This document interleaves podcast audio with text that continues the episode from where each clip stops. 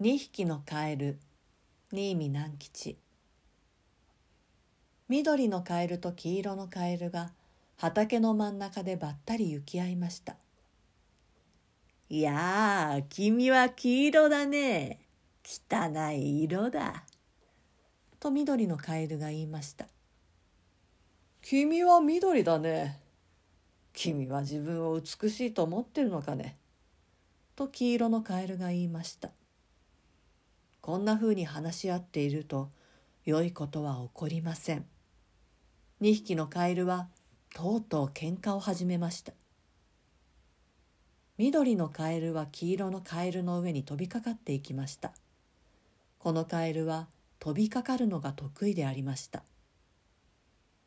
黄色のカエルは後足で砂を蹴飛ばしましたので相手はたびたび目玉から砂を払わねばなりませんでした。するとその時寒い風が吹いてきました。2匹のカエルはもうすぐ冬のやってくることを思い出しました。カエルたちは土の中に潜って寒い冬を越さねばならないのです。春になったらこの喧嘩の勝負をつける。と言って緑のカエルは土に潜りました。今言ったことを忘れるな。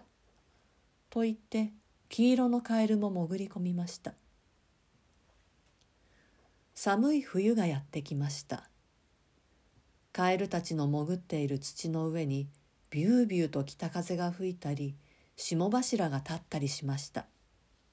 そしてそれから春が巡ってきました。土の中に眠っていたカエルたちは背中の上の土が暖かくなってきたので分かりました。最初に緑のカエルが目を覚ましました。土の上に出てみました。まだ他のカエルは出ていません。おいおい起きたまえ。もう春だぞ。と土の中に向かって呼びました。すると黄色のカエルが「やれやれ春になったか」と言って土から出てきました。去年の喧嘩忘れたか？と緑のカエルが言いました。待て待て。体の土を洗い落としてからにしようぜ。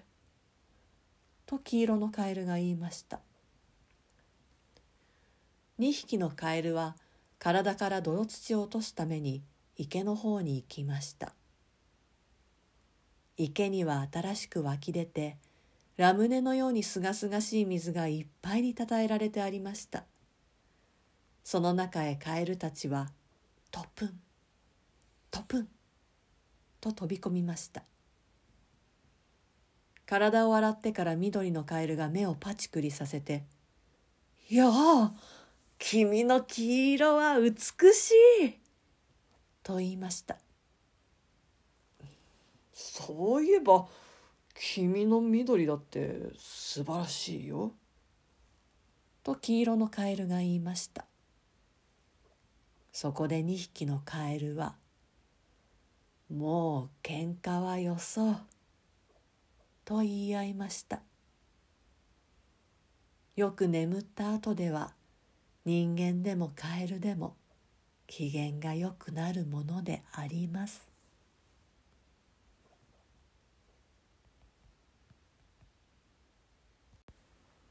足新見南吉。2匹の馬が窓のところでぐーるぐーると昼寝をしていました。すると涼しい風が出てきたので一匹がくしゃみをして目を覚ましました。ところが後足が一本しびれていたのでよろよろとよろけてしまいました。おやおや？その足に力を入れようとしてもさっぱり入りません。そこで友達の馬を揺り起こしました。大変だ。後足を一本誰かに盗まれてしまった。だってちゃんとついてるじゃないか。いやこれは違う。誰かの足だ。どうして。僕の思うままに歩かないもの。ちょっとこの足を蹴飛ばしてくれ。そこで友達の馬は蹄でその足をポーンと蹴飛ばしました。やっぱりこれは僕のじゃない。痛くないもの。僕の足なら痛いはずだ。よし、早く盗まれた足を見つけてこよう。そこでその馬はよろよろと歩いて行きました。いや、椅子がある。椅子が僕の足を盗んだのかもしれない。よし、蹴飛ばしてやろう。僕の足なら痛いはずだ。馬は片足で椅子の足を蹴飛ばしました。椅子は痛いとも何とも言わないで壊れてしまいました。馬はテーブルの足やベッドの足をポンポン蹴って回りました。けれどどれも痛いと言わなくて壊れてしまいました。いくら探しても盗まれた足はありません。ひょっとしたらあいつが取ったのかもしれない。と馬は思いました。そこで馬は友達の馬のところへ帰ってきました。そして隙を見て友達の後足をポーンと蹴飛ばしました。すると友達は、痛いと叫んで飛び上がりました。そら見ろ、それが僕の足だ。君だろう、盗んだのは。このトンマメが友達の馬は力いっぱいけ返しました。しびれがもう治っていたので、その馬も、痛い！と飛び上がりました。そしてやっとのことで自分の足は盗まれたのではなくしびれていたのだと分かりました。赤いろうそく新見南吉。山から里の方へ遊びに行った猿が一本の赤いろうそくを拾いました。赤いろうそくはたくさんあるものではありません。それで猿は赤いろうそくを花火だと思い込んでしまいました。猿は拾った赤いろうそくを大事に山へ持って帰りました。山では大変な騒ぎになりました。何しろ花火などというものは鹿にしても獅子にしてもウサギにしても亀にしてもイタチにしてもタヌキにしてもキツネにしてもまだ一度も見たことがありません。その花火を猿が拾ってきたというのであります。ほう素晴らしい。これは素敵なものだ。鹿や獅子やウサギや亀やイタチやタヌキやキツネが押し合いへし合いして赤いろうそくを覗きました。すると猿が「危ない危ないそんなに近寄ってはいけない。爆発するから」と言いました。みんなは驚いて尻込みしました。そこで猿は花火というものがどんなに大きな音をして飛び出すかそしてどんなに美しく空に広がるか。みんなに話して聞かせました。そんなに美しいものなら見たいものだとみんなは思いました。それなら今晩山のてっぺんにいてあそこで打ち上げてみようと猿が言いました。みんなは大変喜びました。夜の空に星を振りまくようにパーッと広がる花火を目に浮かべてみんなはうっとりしました。さて夜になりました。みんなは胸を躍らせて山のてっぺんにやっていきました。猿はもう赤いろうそくを木の枝にくくりつけてみんなの来るのを待っていました。いよいよこれから花火を打ち上げることになりました。しかし困ったことができました。と申しますのは誰も花火に火をつけようとしなかったからです。みんな花火を見ることは好きでしたが火をつけに行くことは好きでなかったのであります。これでは花火は上がりません。そこでくじを引いて火をつけに行くものを決めることになりました。第一に当たったものは亀でありました。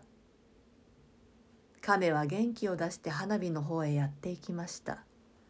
だがうまく火をつけることができたでしょうか。いえいえ亀は花火のそばまで来ると首が自然に引っ込んでしまって出てこなかったのでありました。そこでくじがまた引かれて今度はイタチが行くことになりました。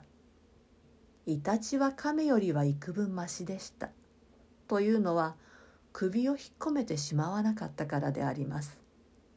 しかしイタチはひどい近眼でありました。だからろうそくの周りをキョロキョロとうろついてるばかりでありました。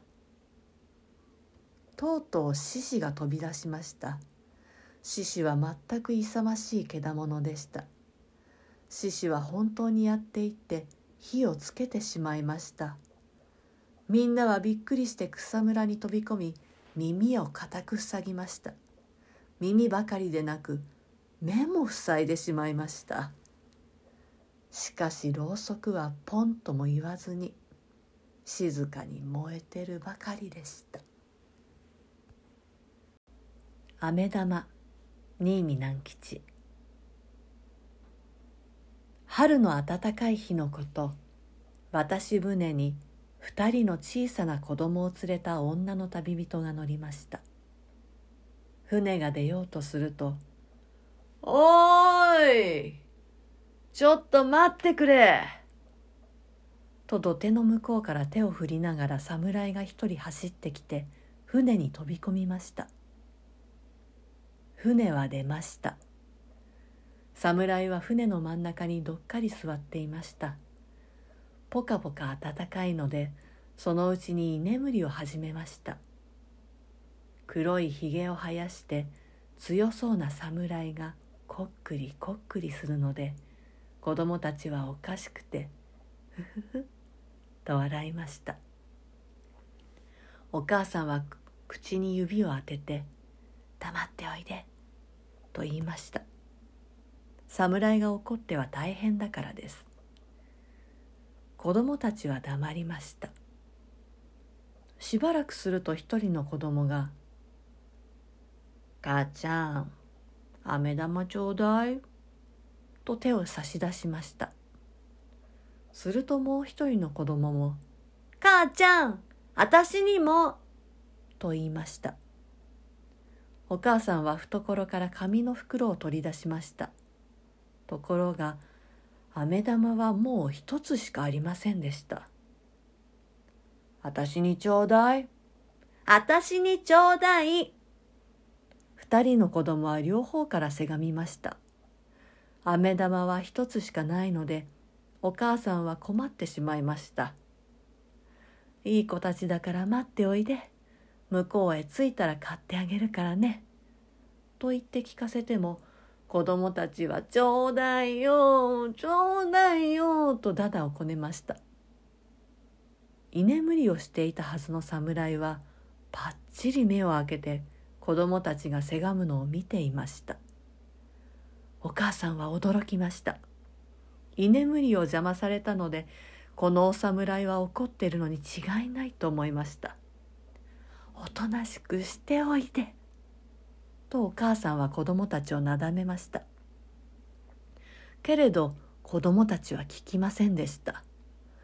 すると侍がすらりと刀を抜いてお母さんと子供たちの前にやってきました。お母さんは真っ青になって子供たちをかばいました。居眠りの邪魔をした子供たちを侍が切り殺すと思ったのです。飴玉を出せ。と侍は言いました。お母さんは恐る恐る飴玉を差し出しました。侍はそれを船のへりに乗せ刀でパチンと二つに割りました。そして「それ!」と二人の子供に分けてやりました。それからまた元のところに帰ってこっくりこっくり眠り始めました。でんでん虫の悲しみ。新見南吉。一匹のでんでん虫がありました。ある日そのでんでん虫は大変なことに気がつきました。私は今までうっかりしていたけれど私の背中の殻の中には悲しみがいっぱい詰まっているではないか。この悲しみはどうしたらよいでしょう？でんでん虫はお友達のでんでん虫のところにやっていきました。私はもう生きていられません。とそのでんでん虫はお友達に言いました。何ですか？とお友達のでんでん虫は聞きました。私はなんという不幸せなものでしょう？私の背中の殻の中には悲しみがいっぱい詰まっているのです。と初めのでんでん虫が話しました。するとお友達のでんでん虫は言いました。あなたばかりではありません。私の背中にも悲しみはいっぱいです。それじゃあ仕方ないと思って初めのでんでん虫は別のお友達のところへ行きました。するとそのお友達も言いました。あなたばかりじゃありません。私の背中にも悲しみはいっぱいです。そこで初めのでんでん虫はまた別のお友達のところへ行きました。こうしてお友達を順々に訪ねていきましたが、どの友達も同じことを言うのでありました。とうとう初めのでんでん虫は気がつきました。悲しみは誰でも持っているのだ。私ばかりではないのだ。私は私の悲しみをこらえていかなきゃならない。そしてこのでんでん虫はもう嘆くのをやめたのであります。